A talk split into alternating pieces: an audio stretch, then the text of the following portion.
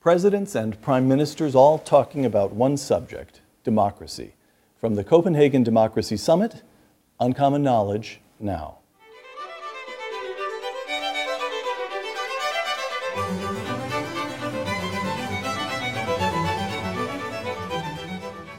Welcome to Uncommon Knowledge. I'm Peter Robinson. Today we're in Denmark for the Copenhagen Democracy Summit. Russia resurgent and authoritarian, China rising and communist. What are the prospects for democracy? Whereas we usually ask one or two guests a number of questions, today we're going to ask a number of guests just a few questions. What do our guests have in common? Each has dedicated much of his life to the workings and ideals of democracy. With us today, former Deputy Prime Minister of the United Kingdom, Nick Clegg, former President of Mexico, Felipe Calderon, former President of Estonia, Toomas Ilves, and the former Prime Minister of Denmark and former Secretary General of NATO, Anders Fogh Rasmussen. Here's a quotation from a former colleague of mine, uh, the late economist and foreign analyst Harry Rowen, writing in 1996. When will China become a democracy? The answer is around 2015. That prediction is based on China's steady and impressive economic growth, which in turn fits the pattern of the way in which freedom has grown in Asia and elsewhere in the world. South Korea, economic growth leads to democracy. Taiwan, economic growth leads to democracy. And in China, instead of democracy, we have President Xi, term limits removed. China effectively has a new emperor what went wrong? I think it's, it's not exactly that free trade will bring you to democracy. That's the proof.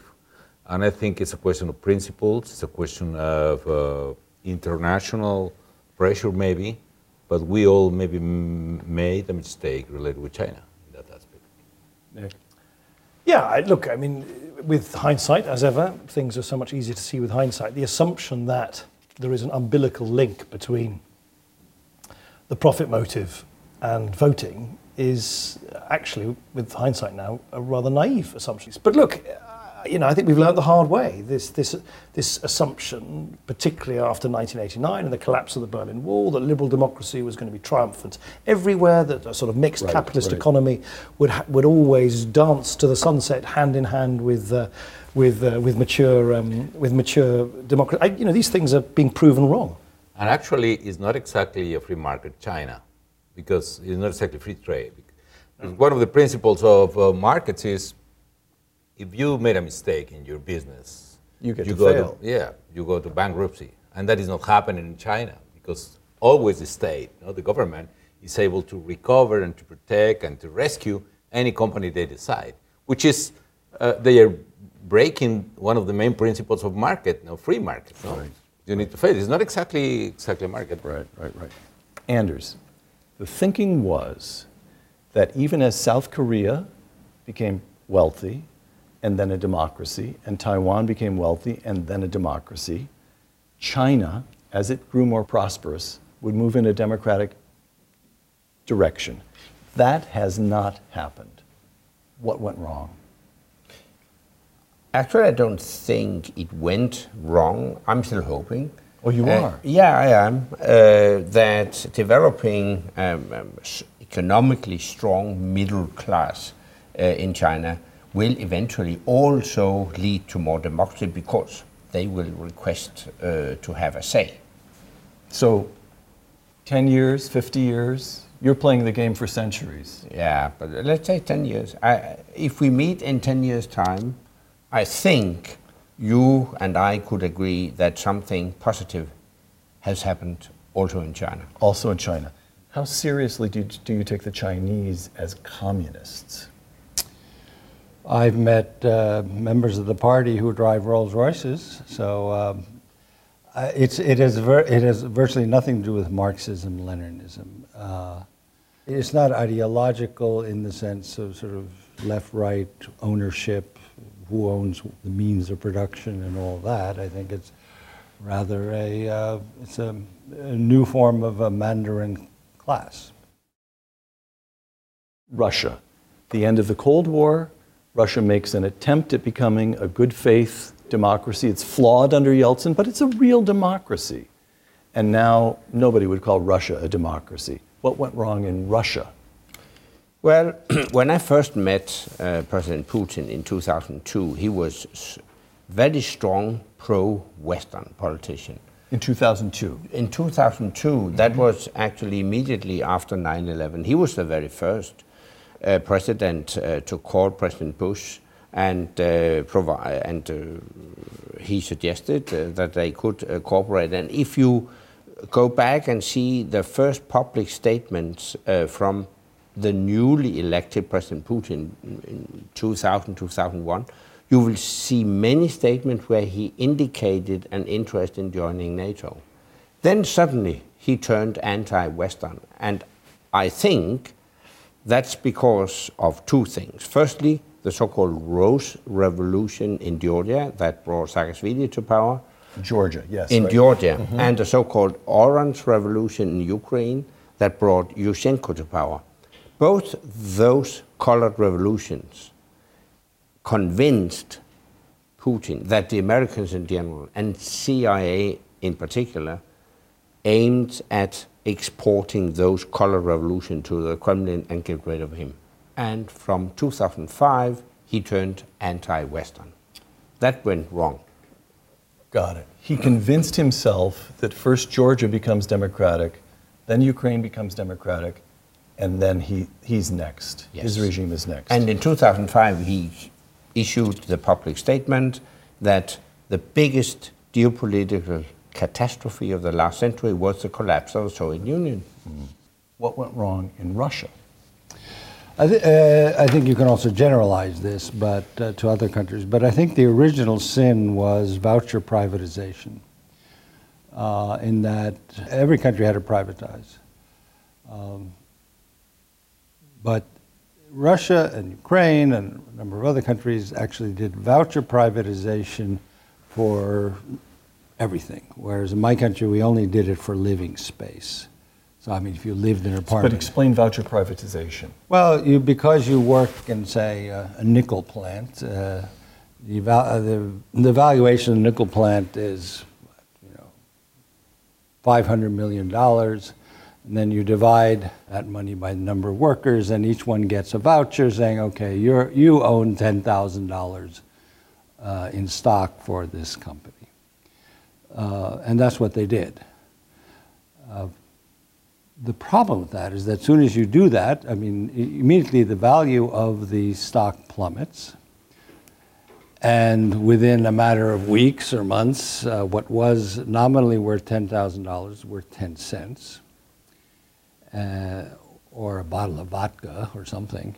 Uh, and then those people who had uh, in the who in the beginning of the 1990s had access to large amounts of cash could just buy this up and legitimately become owners of companies or enterprises worth hundreds of millions, in some cases billions of dollars for peanuts. The foundation of the oligarchy. Right, that's precisely it. But now the point is, if you think about the late 80s, early 1990s, the people who had access to large amounts of cash weren't necessarily the, the greatest people.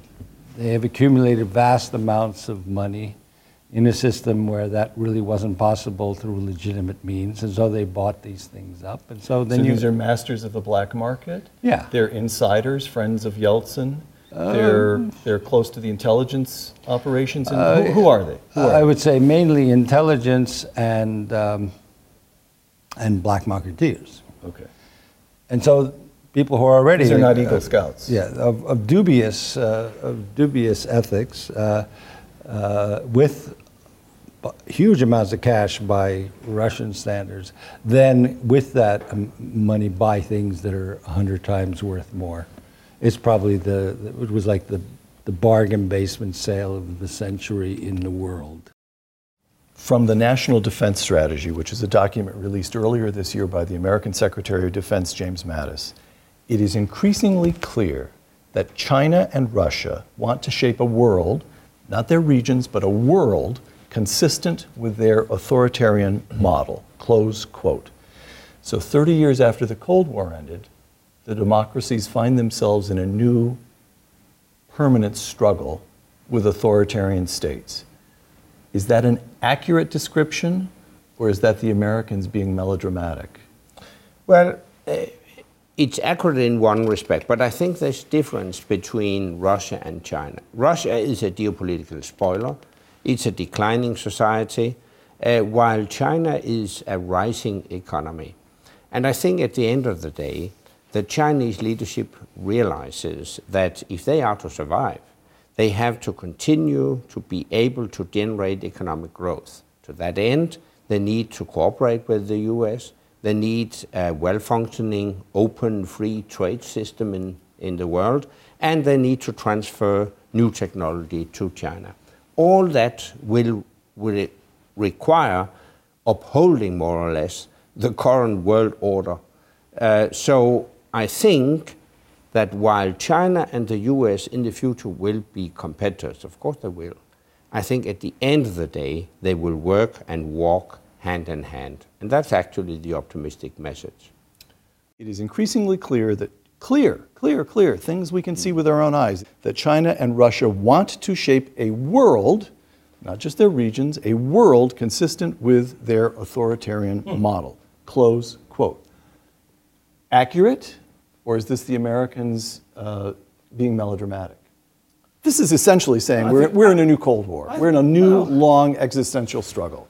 Well, we, we, we clearly, there is a, clearly there is a huge clash now between the broadly speaking small L, small d liberal democrat value, democratic values that you have in Europe and North America with this sort of highly centralized, highly authoritarian, and certainly in uh, Russia's case, deeply sort of uh, corrupt. It's, it's, in effect a, it's in effect a sort of klepto, kleptocratic uh, state.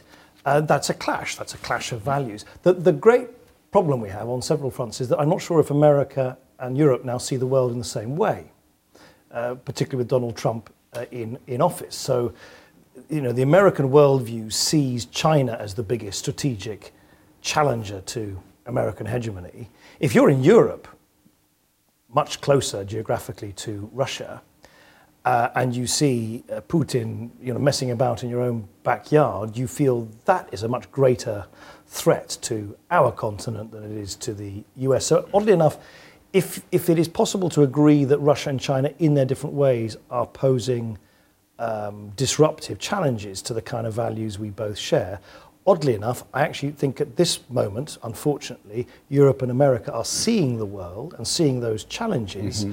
more differently than they have done at almost any time in the post war period. Mm. The first thing I, it is not clear, it's not evident that is happening, but it's possible. Second, China, and I'm not an expert on that, but I believe China and Russia have different strategies regarding that. In my opinion, uh, in the case of China,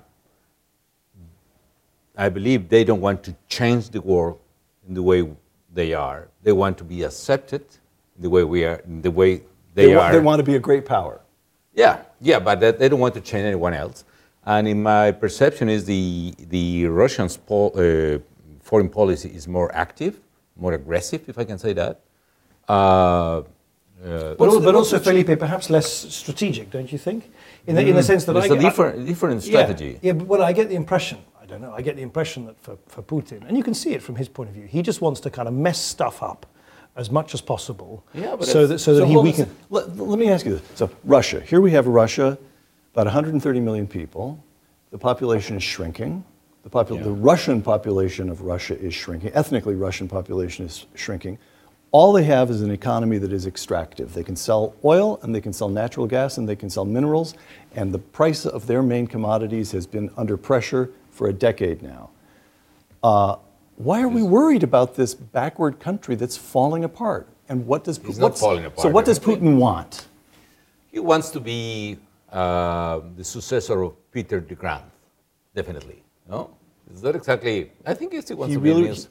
He, he, he doesn't he want to rebuild the more. Soviet what? Union. He wants to be. He wants to rebuild, be the Tsar of this century, and he is on the road to do that. But, uh, but he wants to be uh, a dominant country, a dominant Tsar in the, in the, in the, modern world. Um, in, instead of, I believe China wants to, to get the leadership of the world, and they are getting a more economic strategy, supporting other countries, investing abroad. I mean, I think I mean, in, you know, in Russian history, there's this long, long, long a ambivalence about is it a western-facing country or an eastern-facing yes. country? It's a vast country which stretches stretches east and west. It is a nuclear-armed country. It's got a vast military apparatus, um, but it's one that has always been concerned about um, encroachment. Um, and, and encroachment from it, its strategic, or what it perce- has perceived to be its strategic rivals, either in America or in Europe. And you know, So what- I, I don't need what- to repeat all the history about the, the perception that sort of NATO was expanding too fast right onto the borders of Russia, and then And, and this wish, this very very deep-seated Russian wish to sort of keep uh, the West at arm's length and have these sort of buffer countries. I mean, all of that is playing itself out all over again. My point was, I think the way that Putin has is going about achieving those aims is through this almost relatively common, almost anarchic hybrid uh, form of, of, of, of activism and disruption. It's a kind of it's, it's, it's elevating disruption to a sort of, to a kind of strategic tool. more aggressive, more negative Whereas, I, whereas I say, think the no? Chinese, in a sense, that sense, take a more take a more conventional approach that they're, they're exercising big power uh, authority and they're doing it logically, eh, not least in their own in their own neck of the woods, and that's why you've got these pinch points in the South But, Pacific. but the Chinese are not looking the conflict by themselves. No, there is not the uh, equivalent to Crimea in the Chinese. Oh, well, foreign but in the. South China Sea, they've taken those, those little South atolls. Sea, Yeah, well, but it's more sophisticated way to do that instead of to invade, just invading, and, and that's it. It is increasingly clear that China and Russia want to shape a world consistent with their authoritarian model. Close quote. Is that accurate? An overconstruction? Do the democracies now find themselves in a permanent struggle with China and Russia that in some ways parallels the Cold War we all lived through? Well, I think that um, I think Russia is largely an appendage to that. Uh, they don't really. I mean, they have delusions of grandeur and restoration, uh, but I mean, the real player is China. And in the case of China, uh, I mean, we you do have a uh, basically a sort of philosophical clash of governance. It's not ideological. I mean, China is a very capitalist country, uh, but it's a matter of how how you rule and uh, what is the role of the of the citizen in a society. China is much more driven by uh, this, well, I mean, in some ways similar to Russia, but this uh, feeling that they have been denied what's theirs through sort of what, from the 1840s on. They were the great power, the oldest civilization, uh, and then uh, this sort of century and a half of humiliation that then basically Deng Xiaoping brought them out of, though in fact I think it was the motivation behind much of what Mao Zedong did, but it kind of went off in uh, the wrong direction. the role of Europe. As Prime Minister, you were very pro European Union. Now we find a circumstance in which two years ago the British voted to leave the European Union altogether. The Italians just had an election in which Eurosceptical parties, I don't know that anybody's calling for a referendum yet to withdraw from the Eu- but Eurosceptical parties are, are now in government in Italy. Austria is skeptical of the EU, the new president of Austria. The alternative for Germany, the, the, the, the upstart Eurosceptic party in Germany, and now is giving Chancellor Merkel difficulty. The European Union needs to be defended. If there is a defense for it, what is your view on, on the EU? Good for, That- D- good for Denmark and good for the world still? Yeah, well, we need the EU because as a small country, we are very much dependent on cooperation with other nations. But the EU has to reform itself, and I would mention two issues. Firstly, the EU must strengthen its external border control. If you do not trust the external border control, then you will protect yourself raising internal borders, and that will hamper uh, free movement. So I think we should hand over to the European Union to control the external border. It's not for Greece, Italy, Spain, it's for the EU to do that. So that's one thing. Secondly, we should reform our welfare system. We should tell people you have free access to our labor market, but you don't have free access to our welfare system. You have to work and contribute uh, to our societies in five or seven years before you can get full access to our welfare system. That's the way Europe can uh, invite the immigrants we do need without, um, uh, I mean, without people fearing that they will lose their culture and their identity. So, so on immigration, I'm, try, I'm thinking through this question now as I formulate it, so bear with me a little bit. But what was it, two, two years ago, 2015, Angela Merkel lets in more than a million to Germany from Syria, chiefly from Syria, as I recall, and causes, as far as I can tell, the political ramifications of that have yet to settle down in Germany. The long term question is, is, this, is as follows The European birth rate is below replacement level, right?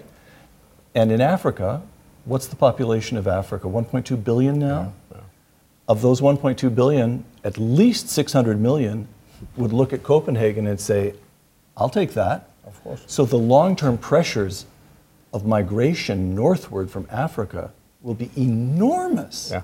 You trust the EU to handle that? Yeah, but You can persuade your fellow citizens to trust the EU to handle that? not without reforms. And that's exactly why I say, okay, we need immigrants uh, because uh, Europe has an aging population. So we Yes, need yes. people who will work. So let's invite them. But you cannot get access to our welfare system until you have contributed to our societies for five or seven years. Um, I think that's the way the US, Canada, Australia, other uh, migration uh, or immigrant countries, they handle it. It's a way to ensure that people are well into or will become well integrated in our societies. And we should recall that the problems today are related to what I would call culture and identity. It's not a social or economic problem, but people are afraid that their culture, their religion, their way of life are threatened by immigrants. So the only way to solve that problem is to make sure that immigrants are well integrated. I see. The argument is that a lot of Europeans look at the European Union and say this thing is a solvent of nationhood. It undermines national sovereignty. Why did what, how do you look at it from the Estonian point of view? How did you look Well, at it? first, I was you at foreign minister at the time when he made the decision to do that, and So was you were right in the middle of it. yeah, I, I was the one that said we have to go to the European Union, and it was uh, it was very, I mean, sort of rational, pragmatic reason. Uh, the Russophile tr- uh, tendencies in a number of NATO members at the time would have precluded membership for us if we it applied in, to NATO, uh, and they would have vetoed. Um, but uh, and, and well, it requires one veto. So I mean, Wait, you're talking about NATO now. NATO, I'm talking about Okay, NATO. okay, yeah, okay, but okay. I'm getting the EU. All right, got it. But if you're in the European Union, you can't veto another EU member state's membership, a membership in another organization. So, so that was the idea: is that we join the European Union. Germany can no, you know, they can no longer say, "We don't want them." So you joined the EU as a way of making sure of your membership in NATO? Well, inter alia, yes, but that was one of the reasons. Of course, That's pro- not a very aspirational reason, Tom. Well, I actually did want. I'm expecting a defense of the EU here. No, there is. I mean, I'm a, I'm a, Okay. I strongly defend the EU, but I was saying the motivation was that there. I mean, in the real motivation is to do the reforms that were necessary, and and this is what I tell aspiring countries to NATO, like Ukraine and uh, well, Ukraine and Georgia. I say, look, if you're good enough to get in the EU, then you'll get into NATO, but it, you better then make yourself good enough to be. To, to get into the EU. So it's a way of imposing stringent standards. Absolutely, Judges, and, and that's uh, and we met those. Uh, the difference between uh, the other way of looking at it, uh, metaphorically, is that uh, okay, NATO is you buy yourself a suit of armor and you pay rent of two percent of your salary every year. So Right, okay. Uh, in the case of joining the EU, you, you, the joining process consists of, of step by step replacing every bone in your, your sort of osteo, uh, osteoporosis infected bones with new titanium uh, bones that then basically, I mean, you impose the rule of law that way in societies that had not been used to rule of law for over half a century. Question about the American role then. We're at a conference which was being hosted by former Prime Minister of Denmark, Anders Fogh Rasmussen. Quote, the world needs a policeman. The only capable, reliable, and desirable candidate for that position is the United States. America is destined to lead.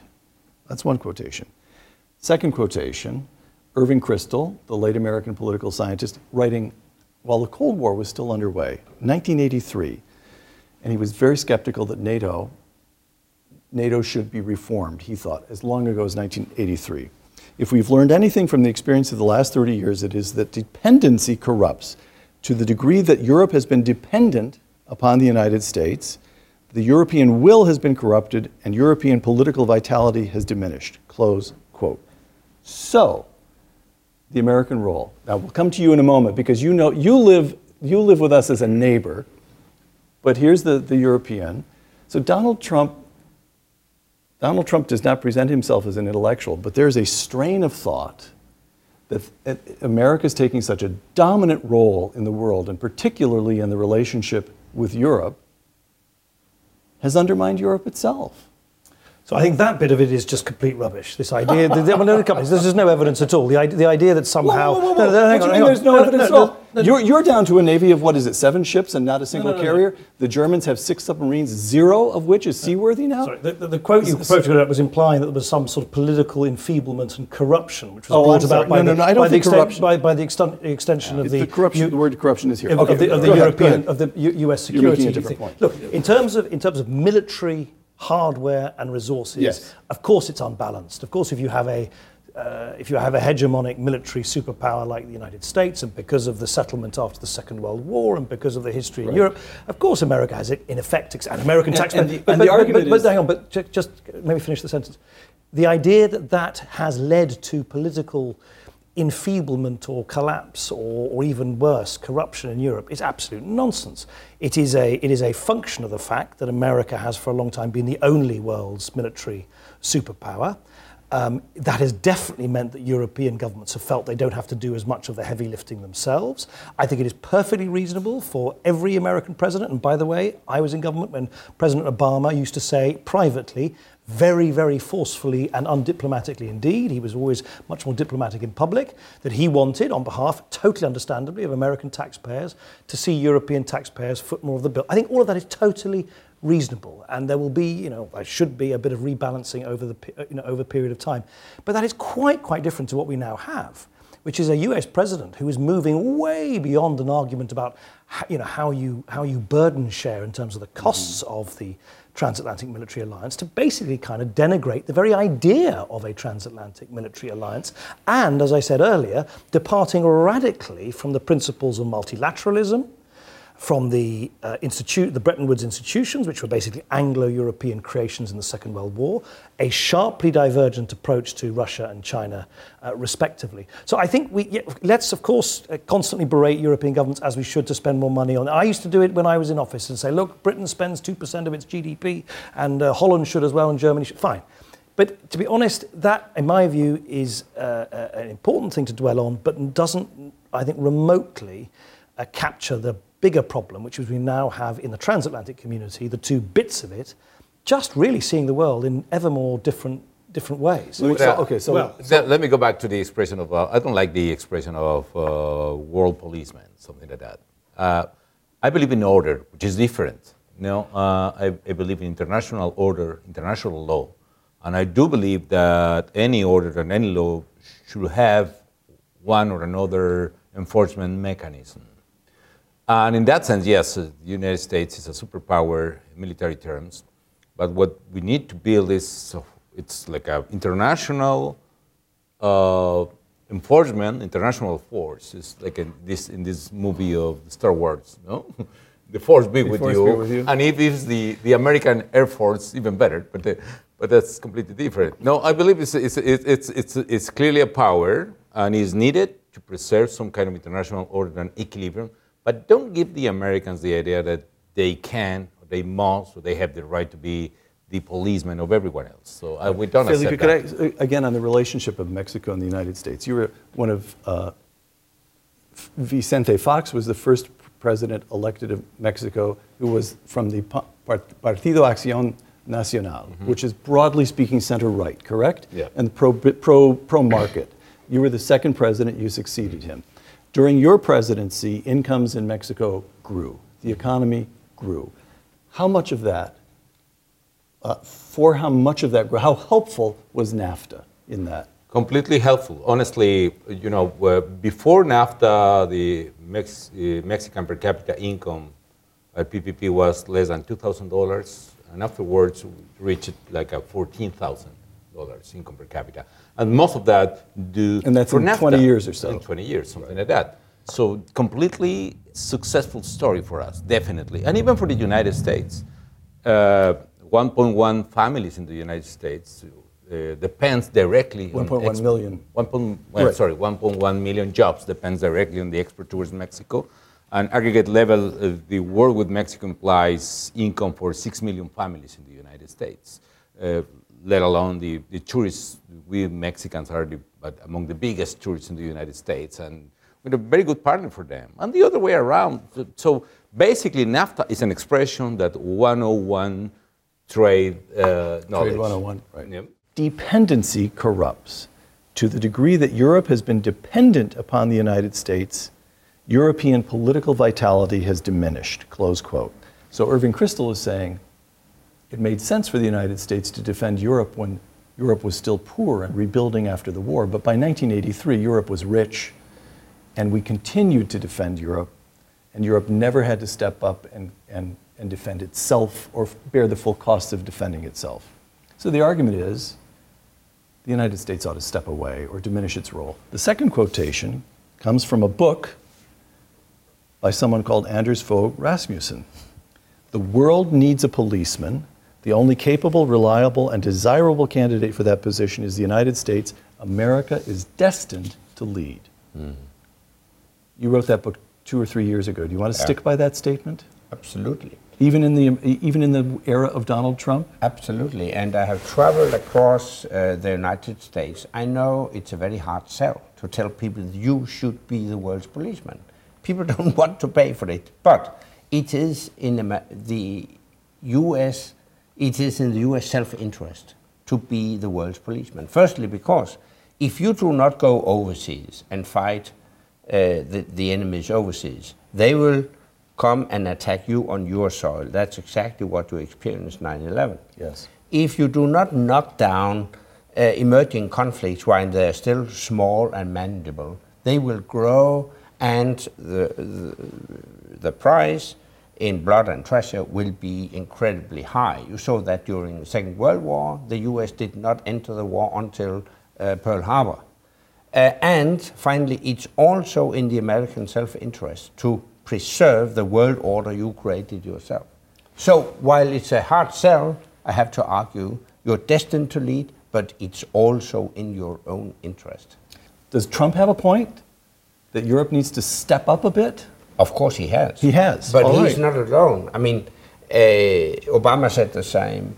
George W. Bush said the same. No, but they said it privately. Trump No, is Trump is yeah, Trump. he- he's, yeah, he's that's shouting right. it. And that way he weakens uh, the alliance because Oh, Putin. think so? Yes, because Putin, Putin takes down those messages. He opens a bottle of champagne and say, "Okay, uh, they are split uh, within the alliance." So my advice to President Trump as well as all others is discuss it, but do it privately. Do it behind closed doors. And by the way, by the end of this year, eight out of the 29 allies will fulfill the 2% criteria. We decided in 2014 that at the latest in 2024, all allies will live up to that pledge, and we are on the right direction. All right. Is one of those eight going to be Denmark? Uh, I hope so. I ag- agree. that Denmark does not fulfill the 2% criteria, but Denmark is always prepared to uh, provide military and equipment uh, and personnel whenever NATO requests it. All right. Time for the United States to play a smaller role? Not for those reasons. Oh, really? I mean, I, I think that uh, Kristol's analysis is right. On the other hand, the U.S. got a huge amount out of that. It had, I mean, basically. But he's correct that that did undermine European political vitality? Yeah, but I mean, the, the problem is that European vitality tended to mean let's march into Poland. Uh, so, so this is why, you know, vitality is like a central concept for a lot of those nasty regimes. You know, we are vital, we are virile, we are. All right, all right, all right, all right. Last question. Sorry, but that's no. true. It's true. And instead, the, the U.S. got a huge, is a peaceful market that and that was. I mean, two of the be- two or three of the best investments the U.S. has ever made. One is the Marshall Plan, just I mean payback. You know, just enormous payback, and NATO, which basically allowed these countries to actually develop. Now, the problem is there wasn't any kind of graduation ceremony out of that. Uh, it was, there was no place where the U.S. said, okay, look, you know, we You're did rich this. now, you're safe now. Now, defend like- your own, defend yourself. Well, or now, you know, let's do it on an equal basis. Right. I want to sort of probe the question of how confident you feel about democracy. You raised the question of artificial intelligence. So, conservatives like me, Margaret Thatcher was big on reading Friedrich Hayek. Mm-hmm. And Hayek said it is simply impossible for central planning to control an economy. You will never have all the information that you need. And lately, there's this prospect that the Chinese, with artificial intelligence, vast computing power, mm-hmm. actually may be able to pull communism off. They may be able to pull off central planning. Do you buy any of that? Well, it's certainly true that you can amass data on a scale that the Chinese can in a way that we can't without any compunction about how you use it. That gives the Chinese a great deal of advantage. You have to kind of assume, and I, I do, but I sometimes struggle to point to immediate evidence for it. You have to kind of assume that the freedoms and the liberties that we enjoy in Western democracies gives us a capacity for change and innovation and ingenuity, which is not possible in, in the much more authoritarian. But you're stating that as an article of- faith, like a man who's trying to A little cling bit, to his a little faith. bit, a little bit at the moment. Yeah, I am a little bit. Um, but you know, time will tell. Time will tell. Um, I I personally think that democracy is seriously in the dock now, particularly after 2008. 2008, quite rightly, sh- deeply shook the confidence of millions and millions of fellow citizens in a kind of free, free, yeah, Across free, free wheeling and dealing right, right, right. financial system, which their poli- pol- political masters kept saying was brilliant. They screwed up, screwed up massively. And the bankers, you know, got away with it, and ordinary families are still suffering. We've seen the longest decline in real take-home pay in one Western country after the next since the records began in the industrial era. That is a crisis of legitimacy in the way which we run our economy and our society. So the test is. Meanwhile, the Chinese have able- 8% growth. Yeah. And so the test is: Are we able? Do we still retain the capacity for self-improvement and for reform and for change? And my worry is, at the moment, our politics, which is becoming more polarized by populisms, is far from being supple and flexible, is getting rigid and dogmatic and stuck and paralyzed. Let me ask this question, then, we'll, then I'll let you answer whatever you'd like. The question is as follows Many wonderful inheritances, inheritances of the Spanish tradition, but there is within democracies in the Latin world, Spain has Franco, there's the strongman temptation, mm-hmm. right? And Venezuela used to be a genuine democracy and a very rich country, and now Venezuela is an authoritarian state and a very poor country. Nicaragua, arguable, Bolivia, Cuba, obviously. Within your world, within your world of south of that particular border, where's the momentum? Oh, definitely, the momentum is running against democracy. Against democracy. Against democracy, definitely. And a big mistake we made in the world is to believe that democracy was some kind of a steady state. You know, once we reach the final goal, once we reach, once we, once we are democrats, It's a permanent achievement. it's a permanent achievement. It is not. It's, it's a constant, uh, unstable system you need to build on daily basis, you know, feeding principles, providing outcomes for the people. One of the problems he was saying is democracy was unable to provide good outcome, especially after the economic crisis. And now people are looking for somebody else to, you to pay. And uh, what is paying is most of the governments living during the crisis uh, didn't survive. Know? My belief is the key issue for prosperity is rule of law. The lack of rule of law in our region is explaining a very important part of the lack of development in Latin America. And the lack of rule of law and the lack of development are combining to provide authoritarian regimes as well. Because the, uh, there is a quite uh, damaging rationality about a very populist popular man could uh, lead the people to the right, to the, to the wrong path. And that is exactly happening. That's happening in Venezuela Chavez, and now with Maduro it's even worse. That happened in Ecuador, that happened in Nicaragua, and that could happen in Mexico right now. So the mood is really bad. and I'm skeptical about, not skeptical, but I want to say I I cannot be optimistic about the future of democracy in the region. So we need to work a lot in order to recover or to get those values, in order to get democracy on track again. And we have not this time the support, for instance, of the regional leadership, which is the United States. Actually, the other way around. We, are, we need to defend ourselves from the populists in our own countries, and we need to defend ourselves from the populists in the north, which is quite complicated. Sir Nicholas Clegg, President Felipe Calderón, thank you. Resurgent Russia, rise of China. What do you say to some 19 year old Estonian to convince him that democracy is the correct, the correct form of government for his country and leads to the most fulfilling life for him or her personally?